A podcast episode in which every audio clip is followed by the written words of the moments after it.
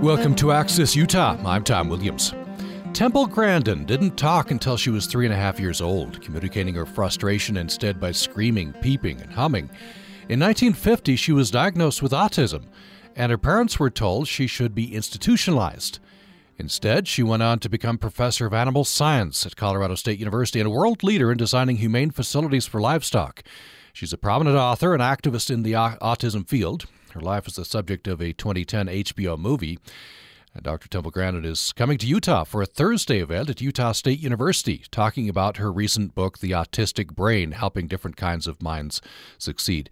Temple Grandin's books also include Emergence, Labeled Autistic, Thinking in Pictures, Animals in Translation, Unwritten Rules of Social Relationships, The Way I See It, Different, Not Less, and many other books. And uh, she joins me for the hour today on Access Utah. Uh, Dr. Temple Grandin, uh, welcome to the program. It's great to be here. Uh, joining us from, I guess, Fort Collins, Colorado? Yep, I sure am. Fort Collins, Colorado. All right. Uh, before we jump in, uh, very interesting um, facts from your life and, and about autism, of course. Not many of us have a movie made about us. There's a movie called Temple Grandin. What what did you think of the movie? I thought they did a wonderful job on the movie. Uh, Claire Danes became me. I love the fact it showed all my projects and uh, it showed sensory problems. It showed how visual thinking works. Um, I really liked the movie. Oh, good. Uh, let me uh, just read the first sentence from the from the book, the the autistic brain. You say, uh, "I was fortunate to have been born in 1947. If I had been born 10 years later, my life as a person with autism would have been a lot different." What, why is that? Well, 10 years later is when things really got into the Bettelheim era of blaming mothers. And autism is not caused by bad mothering. It is very, very strongly, uh, very strongly genetic. And my mother really did everything right. I got into very good early intervention. Um, she was always stretching me, getting me to do things. Uh, you got to stretch these kids just outside the comfort zone. No sudden surprises, but if you don't stretch, then they don't. Um, they're not going to, um, you know, be successful. And she always encouraged my ability in art and encouraged me to do lots and lots of different kinds of art projects. Yeah, your mother seemed to be uh, I don't know ahead of her time. She uh, she provided a what a, a nanny a tutor for you. She she got you involved right. in some things. Well, it's also some of this was 50s upbringing because if I went over to the next door neighbor's house and my table manners were bad, Mrs. Wood would correct me too. That's just the way things were done in the 50s. I mean, table manners and stuff like that was taught in a much more structured kind of way. Uh, maybe we could jump to a, another book of yours. Um, this is, um, let's see, find it here, "The Loving Push," and you you talk about in that book uh, avoiding learned helplessness. Well, I've worked on that with uh, Debra Moore, and what learned helplessness is is when you know was research originally done with animals, so the animal just sort of gives up. Um, I, one of the biggest things that we wrote about in that book, which I think is actually a lot more important, is video game addictions. I am mm. seeing too many kids playing video games for hours and hours and hours, and moms will say to me, "He's 21 and I can't get him out of the basement."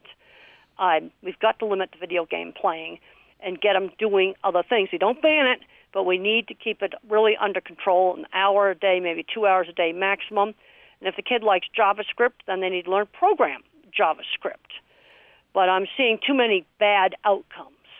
You know, I'm one of those kids that if video games had been around when I was a child, I would have been a total addict. I mean, what little video game playing I'm doing, I'm going, oh man, keep this off my phone, keep it out of the house. It's a, it's a drug, be a drug for me. You know, instead I would have been playing video games instead of making things and spending hours making bird kites to fly behind my trike and figuring out how to make them fly. Mm-hmm. Uh, so, uh, you think you were helped by just the, I guess, the, the culture of parenting back in the 1950s? Oh, very definitely, very yeah. definitely. You see, and then when you get into the Asperger type, where there's uh, no speech delay, I had severe speech delay. I didn't talk until age four, and I had all the full-blown autistic behaviors. Then you have the kid that's socially awkward, auti- you know, milder autistic or Asperger type, no speech delay.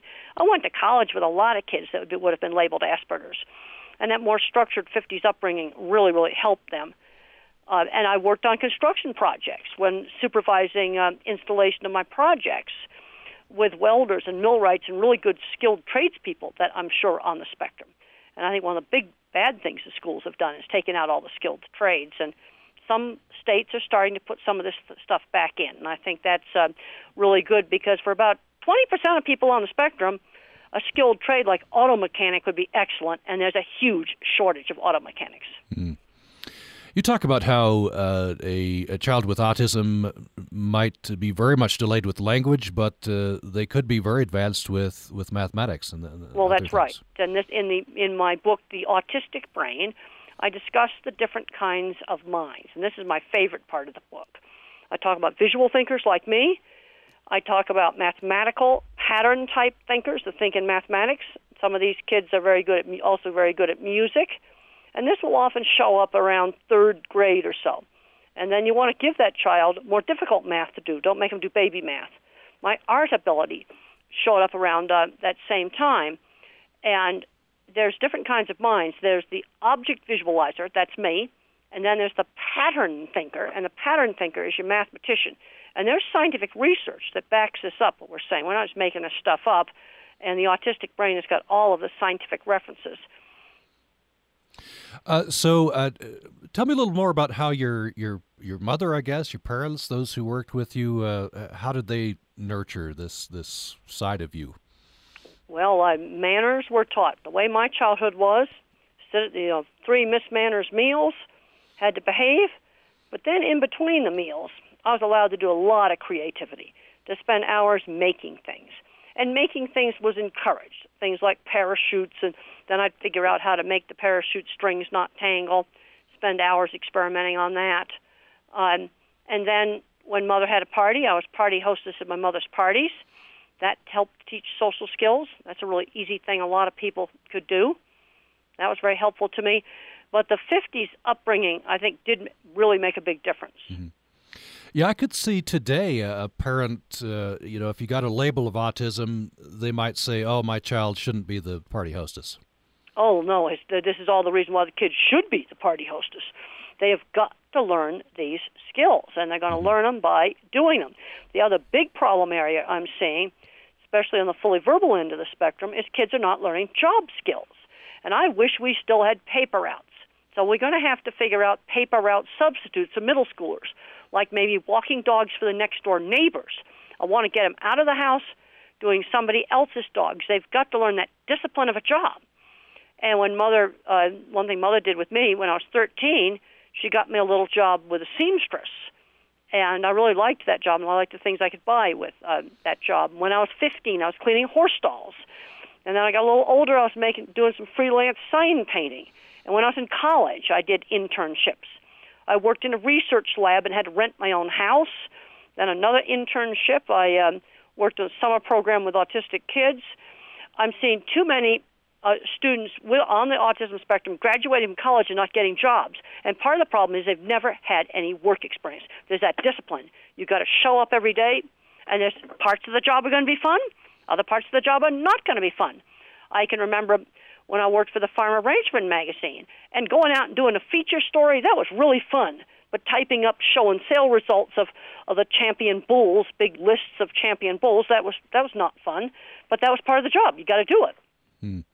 One of the books, there's an example. of professor cites that uh, some of these students, I don't know how many, get to college. They've never had to uh, set an alarm clock. Their parents have done that for them. Well, that, this is this. These basic things have to be taught, and I'm seeing too many kids kind of getting coddled. Now, you don't do sudden surprises. Don't chuck them in the deep end. But I'm seeing kids in high school that don't know how to order a hamburger at McDonald's. Hmm. They don't know how to do shopping. I talked to one mom. She had an 18 year old honor student that had never grocery shopped. These were all things that I, I had completely learned. When I was a little kid, I got 50 cents a week for, for allowance, and I knew exactly what I could buy with that. Five hmm. comics. But if I wanted that 69 cent airplane, I had to save for two weeks. I was doing that at seven and eight years old. Hmm. So it's about expectations then. That's right. And there are some problem areas. Um, they um, had a lot of trouble with math. A lot of these kids have uneven academic skills. There needs to be a lot more emphasis on building up the area of strength because that area of strength can turn into a career, you know, like art, industrial design, mathematics, programming.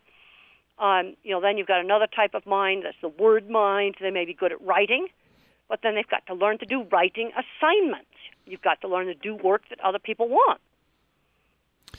We're talking with uh, Dr. Temple Grandin. She's professor of animal science at Colorado State University and, uh, of course, a uh, leading uh, voice on autism, an activist in the field of autism, um, as you well know, as the other animal thing, I'm science. also a college professor. I'm a professor of animal science at Colorado State University, and I really like all the things I've done in the cattle industry. Half the cattle in this country are handling equipment I designed, called a piece of equipment called a center track restrainer system. You want to see how that works? You can go and look at Beef Plant Video Tour with uh, Temple Grandin. Okay. See, and that's my career stuff. Yeah, yeah. And I want to talk a little bit about that too. L- let me uh, follow up with that just before we take a break. I understand that you, I mean, this is, you're talking about uh, nurturing the and, and, and encouraging the, you know, the different minds. You see, you say you see in pictures, right? You're visual. I see totally in pictures, and the mathematician tends to see things in patterns. They'll see patterns in everything. No, I think in pictures. Like when you ask me about my childhood, I'm seeing pictures in my mind of the neighborhood. Yeah. And so uh, the, your your your mind, you think in pictures. This is how you were able to come up with this groundbreaking animal restraint system. Well, because um, I think about pictures, and I, what I did originally when I started working on animal handling is I went around to every feed yard in Arizona. This would have been back in the 70s to figure out what parts of systems worked and what parts of systems did not work. It it's um, I was out uh, doing things, and and I think it's really important that I still have you know my career. I have people saying, "Why don't you just give up the livestock industry and just do autism?" Because I think it's important that I have a real job. Mm-hmm. I've seen so many kids getting so much into their autism, they're not doing enough stuff to work on things that can be a career. Because when I went, when I was working in construction um, with uh, installa- installing of equipment, I worked with a lot of millwrights and welders that I know were on the spectrum, and people that kept their jobs, like a whole bunch of hippies that ran a maintenance shop at one of the big plants, and they're still there. They're they're now retiring because they're in their late 60s now. Uh, your book, Thinking in Pictures: Animals in Translation. Um, it's very interesting. You uh, the word translation.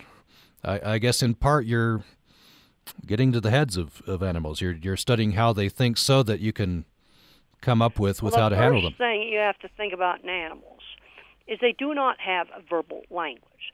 So they're all their memories and what they think about is a picture, a smell, an audio clip, a touch sensation.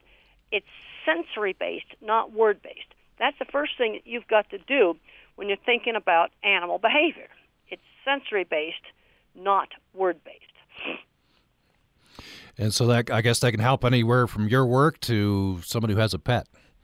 That's right. And and in my book Animals in Translation, I um, I talk about the sensory based thinking. Yeah, and that I guess that you're able maybe to more more closely come to this than a lot of people because of the, way you you think, right? In, in pictures. Well, I when I first started my work back in the in the 60s in the 70s, I didn't know that other people didn't think in pictures. I thought everybody thought in pictures. And it's been interesting for me to understand that they don't. And as I learned that many other people tend to think more in words, this actually gave me more insight into animal behavior. Because I couldn't, because in some of the very earliest stuff that I did, I got down in the chutes to see what cattle were seeing, because you're trying to move cattle through a chute to get them vaccinated, and the animals would um, refuse to walk over a shadow, or refuse to walk over a hose laying on the ground, or walk by a coat on a fence, because it would distract their attention. And if you remove the distraction, then they will go through the chute. Or you have to just stand there and wait for them to look at the distraction, and then they, then they'll go over it. It's a distraction you can't remove, like a shadow. Yeah, and this is this is uh, you've got to get down to that level and look for that detail, but also you have to be able to approximate that thinking. Well, it was obvious to me. Yeah, to you, yeah. it was totally obvious to me to get down in the chutes and look, and I didn't know why it was not obvious to the other people. I didn't know that, start to understand that until another ten years later, when I real when I found out other people don't think in pictures. And the way I found out is I asked a speech therapist at an autism meeting to think about church steeples, and she got a vague, pointy image in her head. I have no vague, pointy image. I only have specific ones, and I can name off where they're located. Hmm. What now? When you made that discovery, other people don't think in pictures. What what did that do to you or for you? What did, what did that? Well, I think it gave me more insight why it was easy to figure out animals. Mm-hmm. Yeah, yeah, because you're you you think in that way. That's right. Yeah.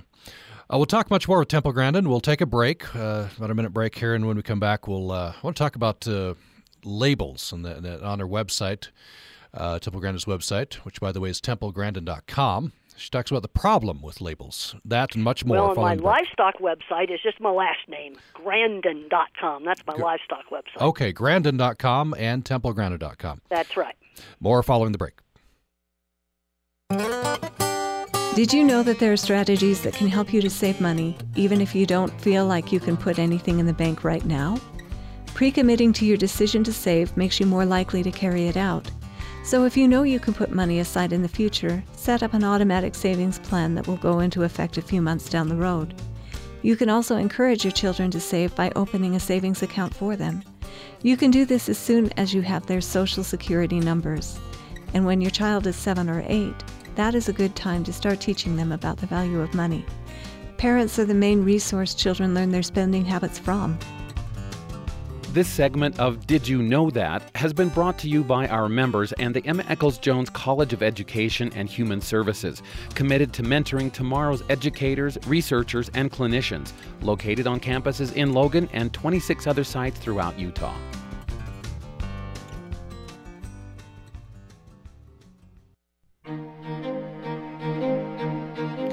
Thanks for listening to Access Utah today. We're uh, very honored to have Temple Grandin with us. Uh, she is professor of animal science at Colorado State University, a world leader in designing humane facilities for livestock. She's also an activist in the autism field. Her life has been subject of a movie. It's titled Temple Grandin. Claire Danes played her. Um, and she's author of many books. Uh, she'll be coming to uh, Utah State University on Thursday to talk about her recent book, The Autistic Brain Helping Different Kinds of Minds Succeed and uh, that uh, that event is free and open to the public. It's in the Taggart Student Center Ballroom at 5 p.m. on Thursday. A book signing will follow. Dr. Grandin's books are available at the USU bookstore. That presentation is sponsored by the Utah State University Disability Resource Center, the Department of Special Education and Rehabilitation, the Center for Persons with Disabilities, and the Emma Eccles Jones College of Education and Human Services. We have Dr. Grandin with us for the hour, and you can join us with your question or comment at 1 800 826 1495. 1 800 826 1495. You can also join us by email to upraccess at gmail.com. upraccess at gmail.com. Uh, Dr. Grant, you talk about labels. Uh, let me quote this. One of the problems today is for a kid to get any special services in school, they have to have a label. And the problem with autism is you've got a spectrum that goes from Einstein down to someone with no language. What, what's the problem with labels? Well, one of the problems is, is the autism label has become so broad. You know, I've been out to Silicon Valley. I mean, half the computer programmers are probably a bit on the spectrum. Mm-hmm. And then you have someone with many, many more handicaps. You know, that's and it's got the same word. And one of the bad things I've seen as I travel around, I went to a really nice autism school, and here was a 12-year-old just messing around on a laptop, uh, in with um, a nonverbal individuals, and this kid uh, definitely should have been in a more regular type of classroom because that's going to end up holding him back. Uh, see, other labels like dyslexia or something like that, that's a much narrower uh, definition. That simply means a kid has trouble with reading. That's something much more narrow. Even ADHD. But you know, with autism now, you've got a label going all the way from somebody that maybe should be in a gifted program to somebody that def- where that definitely would not be the right placement. But, but but people get locked into the language. See, being a visual thinker, I see the, the what the individual, I see what the kid looks like. I don't get locked into the label. I I'm going. Wait a minute. I, I went over to gifted conference and I saw those same the same kind of little socially awkward kids that are in maybe a gifted math program. Hmm. Uh, so I want to go back to this, uh, you know, the computer games, and that I, I can see that is a, a, big problem, and and that might just be easier to let uh, Tommy, you know, play on the games than than, than get him out and, and learn those social skills. How how would you suggest a parent to do that? You got to limit the video games. Mm-hmm. One hour a day for the little kids, maybe uh, two hours a day on the weekend. That was the rule with uh, me with television. It was one hour a day of television, and then the rest of the time do something else, like go build something or go play outside. We've got to limit the video game playing. Most of these kids that are getting addicted to video games are not learning to program them. There are a few kids that learn to program them, but that's uh, and if they learn to program them, well, then I feel differently about it if it leads to leads to a career. But most of these kids are just uh, getting addicted to them, and and what's really bad is when they get to be 18 years old and and a mom says to me, he's 18 years old and he's he's in the bedroom eight hours a day playing video games. No, we need to stop them when they're like seven and eight years old. It's one hour a day. We don't ban it. One hour a day. You've got to limit it. Mm-hmm. It's got to be limited because they're not having good outcomes. Some people might say, "We're just an old fogey against technology." I'm not against technology, but I'm against kids just zoning out on video games and having bad outcomes because I've been seeing a lot of really awful outcomes. Uh, and yeah, that can be, I guess, it can be very limiting if you don't get the, well, the job skills to, or social skills. What ends up happening with some of the individuals is they're playing video games on Social Security instead of fixing cars. Mm-hmm. Now, all the emphasis on reading and math in the schools has led some schools to where kids don't get exposed to enough hands-on things to find out that maybe fixing cars might be a career that they'd like. Um, I tell mm-hmm. even my regular college students try on different careers. Mm-hmm high school kids don't get enough exposure to figure out what careers they might want to go in. I got interested in cattle because I was exposed to them when I was 15 years old. I got interested in optical illusion rooms because I got exposed to that. And and I'm not saying that skilled trades is for everybody, but there's one place where there's a ton of jobs right now. It's skilled trades: welders, auto mechanics, diesel mechanics. The trucking companies are going crazy right now.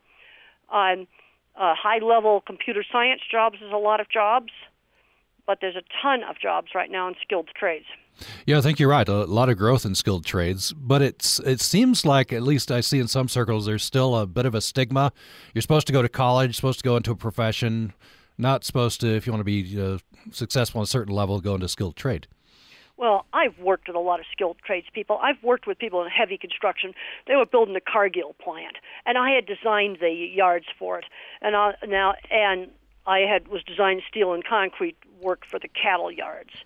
But then I watched all the heavy construction that was going on building the plant itself. I mean, th- this takes really smart people. They're building a lot of buildings right now on our campus, and I'm watching that. Uh, it takes a lot of intelligence. People underestimate skilled trades. In fact, in my talk, I've got a picture of a jet engine with all the covers taken off. And it's really complicated when the covers are taken off have a little respect for the person that repairs that jet engine because I'm going to be on a plane on Wednesday to come to Salt Lake mm. and I want it to work. yeah, certainly. Yeah, puts it in perspective, doesn't it? Yeah. Uh, you, you said something on your website. Uh, this is templegrandin.com. By the way, grandin.com is the professional, the animal uh, website on the animal work. Um, this is very interesting. You, you follow up uh, we should nurture the skills that people with autism uh, bring to the table, not only for their benefit, for but for societies. You go on to say, if a cure for autism were found, you would choose to say just the way you are. Yes, I would, and I get asked that question all the time. And see, the problem you've got in autism is a little bit of the trait, and the genetics is incredibly complicated, but a little bit of the trait you know, can give some advantages. You know, brain can either be more social emotional or can be more intellectual too much of the trait, and then you've got really serious uh, problems. Um, and I've looked up papers where uh, you know autism genetics is associated with creativity. You know, sometimes I mean mathematical um, mathematical ability. Uh, kids on the spectrum tend to have uneven skills. Good at one thing, bad at something else. You know, if you have a little third grader um, who's bored with third grade math, let him do more hard, let him do the more difficult math. Get the fourth grade book, get the fifth grade book, maybe give them the high school book. The kids like me that have trouble with algebra, let's go straight on to geometry. You know, algebra is not the prerequisite for geometry. The Greeks invented geometry mm, first. yeah, and you say that if if uh, algebra had been a prerequisite for graduation from college, you you would have I would have been taken sunk. And what yeah. saved me in 1967, when I was in freshman in college, finite math was the national required course, which was matrices, probability. We learned a lot about slot machines and probability, and statistics. And that saved me. And with a lot of tutoring, I got through that because mm. I could visualize that. And uh, so, and I guess to today's world, uh, I guess I think algebra is required, isn't it? Or some. Well, that's right. I'm seeing really stupid things. So, like I was in in New Jersey, and there's a community college there that wouldn't let a girl take biology because she hadn't passed algebra, which is absolutely totally ridiculous. Now, there's certain fields you need algebra. If you want to be a chemist, yes, then you do need algebra. But there's a lot of other fields, auto mechanics and design, industrial design. That's basically the thing that I do. Um, psychology. If you want to study psychology, you don't need algebra. You need some statistics for psychology, and I took that. I managed to get through it with tutoring. mhm Uh, so yeah, your field was psychology, and then you went into animal science, right? That's so, right, and I had to take statistics, and and I managed to get through it with a lot of tutoring. I wonder if we could loop back. Uh, what if you tell me a little bit? And I want to later in the program talk more about your work in animal science. Fascinating work. Um, the, I guess the, well, uh, just put it this way: kids, especially teenagers, can can be pretty cruel, and I th- I think you were teased, and it was it was pretty hard times for you. So how did you make it through that? I, I think you had oh, a, high a- school, worst part of my life. Bullied and teased, and the only places I was not bullied and teased was shared interests, like horseback riding or electronics. It's really important to get these kids on the autism spectrum, or any of these kids that have got a label and they're quirky and they're different, um, into a shared interest. It could be robotics, it could be art, it could be band, it could be music, um, it could be a lot of different things, because that's where they're going to have friends. And what I've observed it, with kids on the autism spectrum, especially the higher end, the kids that are fully verbal, is sometimes the local high school works out just fine, and because they're in band or the theater or something like that. Then there's another situation where everything at the school is absolutely horrible, and they need to um, just be pulled out of school and finish up online. But if you pull a high school kid out of school and homeschool him, he's got to get a job. Like in the state of Colorado, you can get into the regular economy at age 14. These kids have got to learn how to work. There needs to be a slow transition from the world of school to the world of work. And that's something I got. I had a lot of job experience before I graduated from college. And volunteer work does count, church jobs count, but they need to be on a schedule. Like every, um, you know, every Thursday night or whatever, you set the chairs up for the social or the kids can be ush- ushers, young kids. They've got to learn there's a discipline. You're expected to be there at a certain time, and you have to do the job. It's a responsibility. and that's not only job skills; it's social skills. I guess it's all bound up together. Well, it's all bound up together because if he lets, I, I recommend that with um, you know kids that are like 10 years old, they can be a church usher, and then what you can do to teach the social skills is get some of your friends in the congregation to make a point of what, shaking hands with them, so he learns how to shake hands. Yeah. And my brother, who's not autistic, he didn't like being party host at my mother's parties, but he admitted when he got into his job at a bank, it helped him to rise in the ranks because he knew how to talk to older men and shake hands with them. Mm-hmm. Your your mom made him be party host too. huh? Oh no, he had to be party host. My other, my two sisters had to be party hostesses. All the kids had to do party host. Yeah. I mean that was a '50s thing. Yeah. And Uh, and then and we'd be little caterers during the cocktail party, and then as soon as it was time for the sit down dinner, we were told to disappear. but for the but for the um, the cocktail hour, obviously they did not have us serving drinks. I mean things were proper. yeah. Yeah. Proper. Fine. Yeah. No, we we served the hors d'oeuvres, and then when the guests came, we had to shake hands with them, talk to them, and take their coats. Yeah. It sounds like yeah. yeah it sounds like you had uh, good parents. They were and and you know Well, there's some good things of the way coming out of the fifties. Mother, uh, you know, that's the way it was in the neighborhood. I'd go over to the Woods house or the Culver's house, and I'd be eating. And if I did my table manners wrong, um, I remember one time at the Culver's, I cut all my meat up first, and Mrs. Culver said, "You cut one piece off at a time." Yeah. This is this was all teaching you social skills. It was very, That's very right. beneficial to you. It was yeah. teaching social skills Hmm. in the neighborhood. yeah. You've got to teach social skills like it, like teaching someone in a foreign country. Yeah. I I understand. I want to talk about mentoring. I understand you had an important mentor in high school. I had a really great science teacher, and um, he gave me interesting projects to do. Um, mentors can be so important, and he was very, very important in my life. He he taught me how to look things up in the scientific literature. And back in the '60s, uh, there were, we didn't even have copying machines in the '60s, and you had to look the journal articles up, um, you know, using these big indexes and then there was no way to just take the journal article and copy it on the copier. We didn't have a copier. And so you had to write the abstracts down on index cards and put them in a recipe box. And I can remember, I think it was either my first, my second year in college, we finally got a coin operated copier. I thought I'd died and gone to heaven. Now I could have my journal articles uh, in big binders. Mm-hmm. Yeah, yeah, exactly. Yeah, progress, right? Yeah. But but uh, when I mm. first did it, there were no copiers except those heat thermofax things, mm-hmm. and we weren't allowed to use that. And and uh, you know, looking up things in scientific literature was hard in those days. And Mr. Carlock got me, me fascinated, learning all about that. There's much more to the life than the Encyclopedia Britannica. Mm-hmm. That, uh, a very important uh, uh, time in your life as well. You you ended up on a on your aunt's on That's a ranch right. in Arizona, and that got you, I guess, into animal science. What uh, what, what did right. also and do that to happened when I was 15, mm-hmm. and that was just luck that that happened. My mother got remarried when I was 14, and that brought the ranch into the family. You know, sometimes something happens just lucky, and that was lucky. How did Otherwise, you? I wouldn't have been in the cattle industry. Right.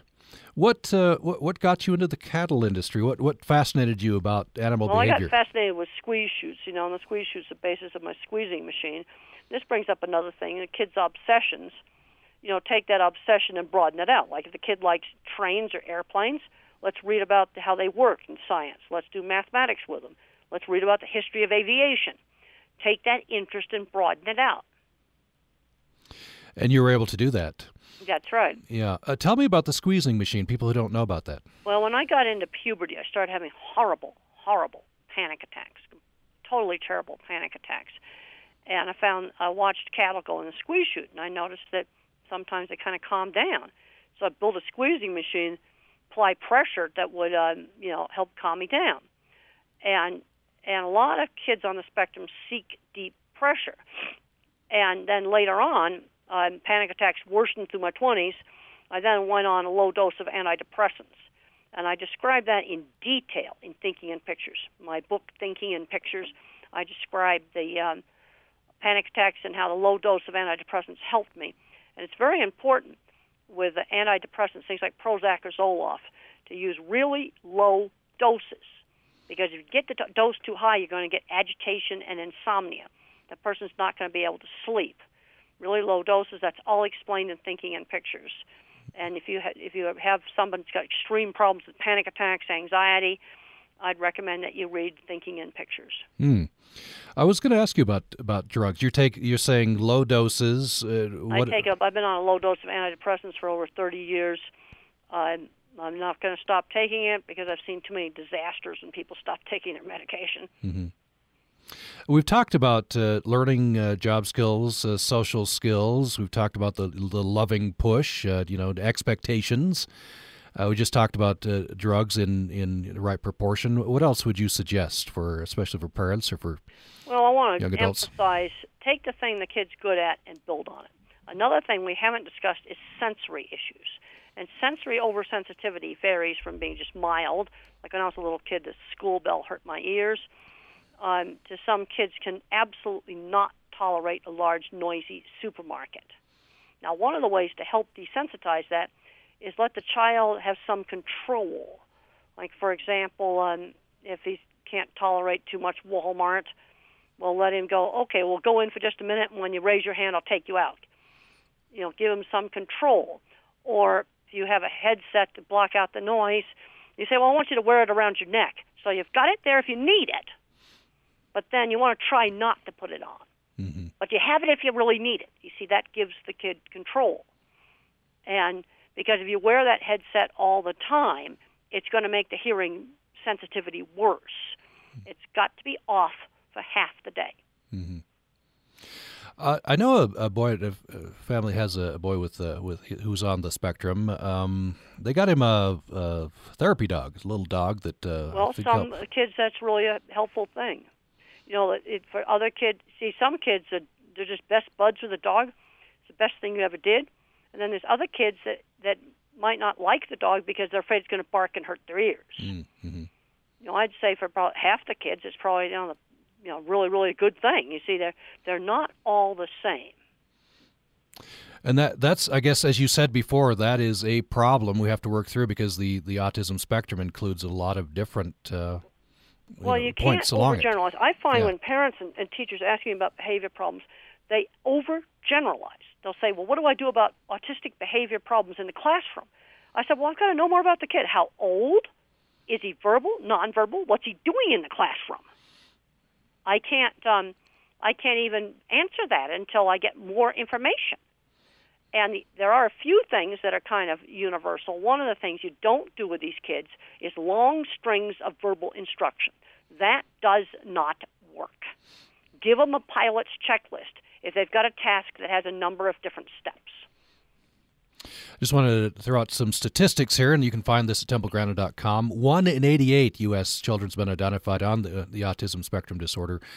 Uh, the national estimated prevalence of uh, ASDs increased 78% between 2002 and 2008. The majority, 62% of children with ASD, uh, autism spectrum disorder, did not have intellectual disabilities. So as we that just reemphasizes there's there's a lot there, and I guess you just you have to dig into the specifics. Well, that's the thing, and I'm seeing too oftentimes I'm seeing a kid who's fully verbal, who might be gifted in math or art, getting stuck in a class with, you know, much more severe kids, and because they're just going by the label, and and then I get asked about homeschooling or not homeschooling. Um, what I want to see is good outcomes. All I can say on homeschooling, if a high school kid is homeschooled and he's fully verbal, he needs to get a job. And uh, you may have to put him in the informal economy. He's got to learn how to work outside the home and a discipline and responsibility of showing up at a job on time. I had my first job at 13 with a freelance seamstress, and that was just done in the informal economy, and she just paid me cash. Loved that job. as as we're talking here, and you're you're suggesting some principles. Um, part of this in your story, though, and it maybe has to be in each person's story. Uh, I, I can guess you're very determined. You you uh, you found ways to, to make it work, all the way to well, PhD and sort professorship. Of like, um, well, it all gets back to spending hours when I was a child figuring out how to make my bird kite fly behind my trike, and I put little up upturned wingtips, just like what a commercial Jetta has, and experimented for hours, stiffening the wings with different amounts of tape. And then I decided to go back as an adult and try to duplicate my, my bird kites. It wasn't all that easy. I found that plastic grocery bag did not work for tail. I had to go back and get the exact crepe paper I'd used as a child, and then I was able to get it to fly. Yeah, some great examples. Let's take another Yeah. break. Uh, more with uh, Dr. Temple Grandin uh, following the break. Uh, Temple Grandin is professor of animal science at Colorado State University. Uh, she is author of uh, many books. Uh, she'll be talking about the autistic brain, helping different kinds of minds succeed at Utah State University. That event is on Thursday at 5 p.m. in the Taggart Student Center Ballroom on the USU campus. It's free and open to the public. A book signing will follow. The presentation is sponsored by the Utah State University Disability Resource Center, the Department of Special Education and Rehabilitation, the Center for Persons with Disabilities, and the Emma Eccles Jones College of Education and Human Services. More following the break. Programming on Utah Public Radio is made possible in part by our members and Utah Humanities. Proudly celebrating its 40th anniversary, empowering Utahns to improve their communities through active engagement in the humanities. Details at utahhumanities.org. And the Chamber Music Society of Logan presenting Calmus, a vocal ensemble from Germany featuring love songs ranging from Edward Elgar to Elton John. Thursday, March 31st, 7:30 at the USU Performance Hall. Information at cmslogan.org. Hey, what's up? I'm Shad. Saul Williams is a poet, a singer, and outspoken on matters of inequality and identity. Next time on Q, I'll speak with him about his album Martyr, Loser, King and why he thinks losers are the real winners. That's coming up on Q from PRI, Public Radio International. Join us Monday afternoon at 1 on Utah Public Radio.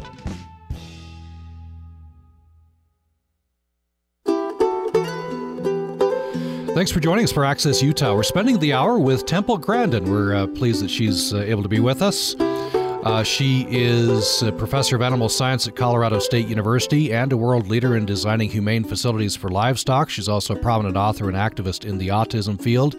and her life is the subject of a 2010 HBO movie. She's author of The Autistic Brain Helping Different Kinds of Minds Succeed, also author of Emergence, labeled autistic. Uh, different, not less. The way I see it, Unwritten Rules of Social Relationships, and many other books. She's coming to uh, Logan for an event on the USU campus, free and open to the public. It's Thursday, 5 p.m., in the Taggart Student Center Ballroom on the USU campus. A book signing follows. Dr. Grandin's books are available in the USU bookstore. This presentation is sponsored by the Utah State University Disability Resource Center, Department of Special Education and Rehabilitation, Center for Persons with Disabilities, and the Emma Eccles Jones College of Education and Human Services. You are welcome to join this conversation at 1 800 826 1495 or by email to upraccess at gmail.com. We have uh, Dr. Grandin with us for another 10 minutes. Dr. Grandin, I'm, I want to talk a little bit more about your work, and I'm over at grandin.com, which is uh, on, the, on the livestock work. Um, so we talked about how you, you went out to this ranch, you got interested in animal behavior. How did that translate then into animal restraint and, and uh, livestock behavior design of facilities? Well, I was then I what I first did when I first started is I was going to every feed yard in Arizona and working cattle, and I kind of tried to figure out what facilities work, what kind of facilities don't work. It's kind of bottom up thinking. A lot you get lots of specific examples, and you kind of figure out a common denominator of a, something that works or does not work. And and then I I um, started working for the Farmer Ranchman magazine, and then gradually I got to do my first design job. You know, sort of work into it, building up my business freelance. You know, one project at a time. And I've seen uh, students that are extremely good at art. They need to do the same thing. I talked to one lady who drew beautiful pictures of people's pets. And I said to her, you know, if you put those in a nice frame, people will pay you three or four hundred dollars for those. You know, she didn't realize the talent that she had. You can just start doing pictures of pets, and you can make a living doing that. We got to start figuring out. We got to get more oriented towards, you know, careers one of the things that the construction industry and building things has taught me is I would design a project, then I'd supervise its construction. You have to get it finished. You have to make it work. It's all about outcomes, and I want to see these uh, smart kids uh, have good outcomes. You know, get a job that they really like, uh, that they can enjoy doing. Um, have a good have a good life. I do not want to see them ending up in the basement playing video games on Social Security. Mm-hmm in general, do you think things are getting better or, or worse in terms of well, how we? Well, for little kids, things are ten thousand times better. Mm-hmm. Getting little kids into early intervention that's so important. That is absolutely, absolutely appro- has improved. That's really good. But I think the, the today's less structured um, society, where they're not teaching the manners in the way we were taught in the '50s, is hurting. Uh, getting into all the you know video game addictions and things like that. Um, be, uh, there are some kids that ought to be in a skilled trade or maybe ought to become a college professor that aren't getting there that would have actually gotten there in my generation because these were kids that had no speech delay, you know, more the Asperger type of kids. I've worked with so many people professionally that I know are on the spectrum, and people my age that I know are on the spectrum and pound in the manners and they manage to get jobs and manage to keep them. Mm. And and people in the uh, I've worked with people in the cattle industry that I know were on the spectrum. They were very, very good at working with animals. They were all undiagnosed, of course. Mm-hmm. But you see, I see the person. I'm going, wait a minute. I think of this kid I went to college with, that I was friends with. He would definitely be diagnosed Asperger's or, or ASD today. So, what about uh, there's a problem with labeling, and yet it's probably helpful to get a diagnosis. What what would you say about the, kind of the competing uh, outcomes there? Or well, aims? little kids. I can all I can say, and I do a lot of talks in some very low income areas. If you have a three year old that's not talking, the treatment's the same regardless of diagnosis. Um, uh, you got to start working with this kid and working with them now. You can't just let them sit in the corner. You got to start getting 20 hours a week of FaceTime, uh, uh, getting um, uh, working with that kid, teaching them words, and you've got to teach these little ones how to take turns. Got to. Don't wait. You've got to work with this kid and start working with them right now uh, the diagnosis right now is he doesn't talk and his behavior's messed up. You start working with him right now. And taking turns, that's something that I recall they reading. Got to learn to take turns. Take turns. They got to learn to wait and take turns. And I'm really sorry I interrupted. I didn't wait and take my turn. that's right. I was just going to say that that is something that I think your your mom, your your uh, your tutor when you were growing up, that, that they were, I guess, ahead of their time. There, they they made you take turns, right? Well, all kids were taught these things too, you know, in that era you know, and, and board games were really popular in that era. And that's something you have to do with somebody else. I had a table hockey set when I was a child. Well, you have to play that with somebody else. Things that were fun in my generation, you had to do it with somebody else. Mm. And board games were very popular. Kids played them all the time, and you've got to take turns when you play those games. You uh, imagine you get a fair number of questions, do you, to come in through the website, or do you do workshops? Yes, we do, and a lot of questions are are people ask a lot of similar questions. What do I do about sound sensitivity? What do I do about picky eating? You know, there's a lot of uh, questions. Uh, how do how do I tell what kind of thinker my kid is? Well, I'll answer that one right now. If you have a third grader that's really good at art, well, he's probably a visual thinker. And you have a kid that's good at math, uh, well, don't make him do baby math because if you do that, he's going to turn into a behavior problem, give him more challenging work to do. But that kid that might be super good in math and needs to move ahead in math might need help with reading. We have an email that's come in from Linda uh, who asks, What is music for you? I'm a visual thinker like you who loves geometry, but algebra and calculus are foreign languages, but I love classical music and wonder if music plays a part in your life. No, I really like music. Um, now I tried to learn to play a musical instrument. That did not work because I have a little bit of a coordination uh, problem. Um, so, but there are some uh, uh, individuals on autism spectrum that are extremely musically gifted, and that needs to be developed. You can make a career out of music. We got to start thinking a lot more about what can this kid do when he grows up, because my ability in art turned into designing things. Mm-hmm. You see, what I do with the cattle, actually, there's a whole field. It's called industrial design. Because in engineering, you have two sides of designing something. You have the artist or the industrial designer. For example, Steve Jobs designed the interface on the iPhone. That was done by an artist. And then the engineers have to make the inside of the phone work. You see, there's both the art side and the mathematical engineering side to designing things, and the iPhone is a perfect example. Uh, tell me more about how you would go about um, finding out. I guess probably simple ways to find out if your child is a visual thinker or a concrete thinker. It's usually it's pretty easy. It doesn't show up oftentimes at age two or three. It's more likely to show up second, third grade, and the child's going to be good at drawing, and or the child's going to be really good at math. But if he's made to do the same boring things over and over again, then you just get a behavior problem. So you mainly just observe it. It's not really that hard to, to figure that out. And if you give the child, uh, like the pattern thinkers, give them all kinds of visual things to do. Like if you go on Google for images and you type geometry in Google for images, you'll find fabulous visual websites, all kinds of fun things. I've got a little thing right here called fractiles that I picked up at a conference, at a gifted conference. It's um, making patterns out of little pieces. It's called Fractiles uh, 7 um, there's um, uh, you type trigonometry into Google for images, you get all kinds of great, fabulous visual websites. You can use stuff like that, and a lot of it's free. Mm. Um, but the talent will show up if you just let it blossom. And usually, second or third grade. There's some exceptions where it occurs younger, but usually uh, not the case. Let's go to a caller from Logan uh, next. A caller for Temple Grandin. Um, go ahead. Glad you called. Well, hi, Temple.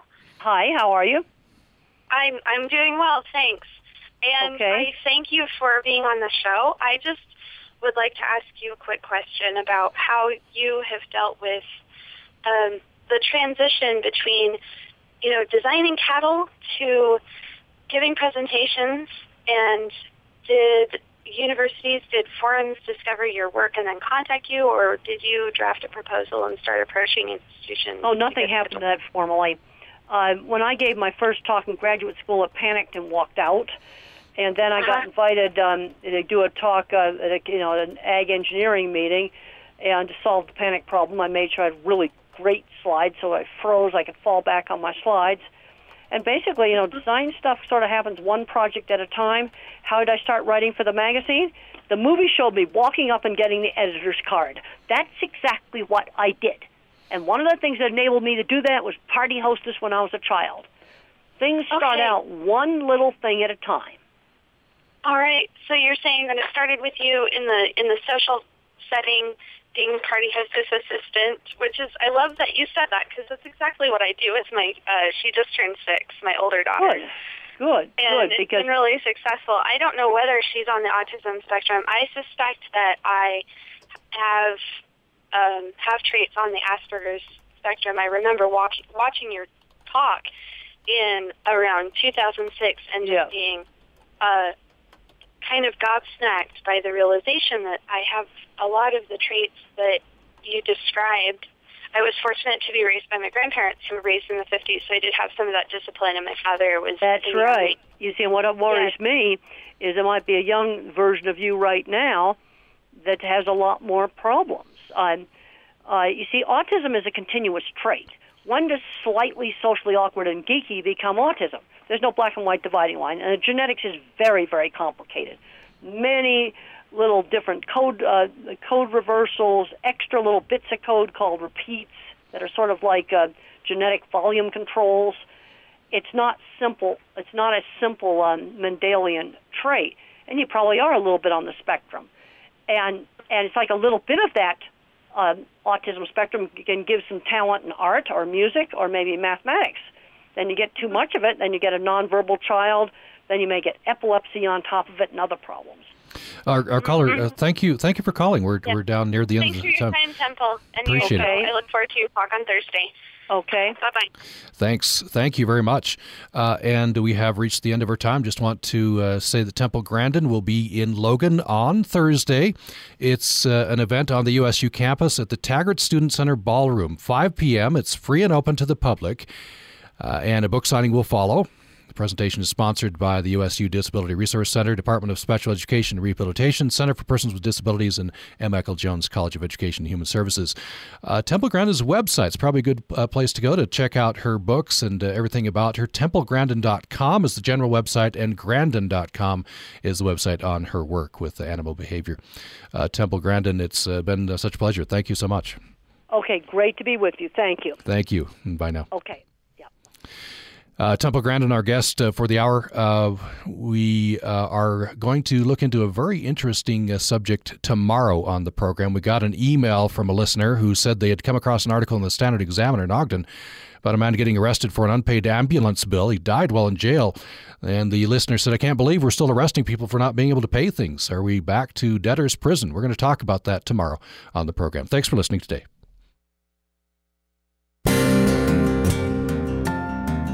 This is Utah Public Radio, KUSR HD1 Logan, KUSK HD1 Vernal, KUSL HD1 Richfield, KUST HD1 Moab, KCEU Price, and KUSU FM HD1 Logan.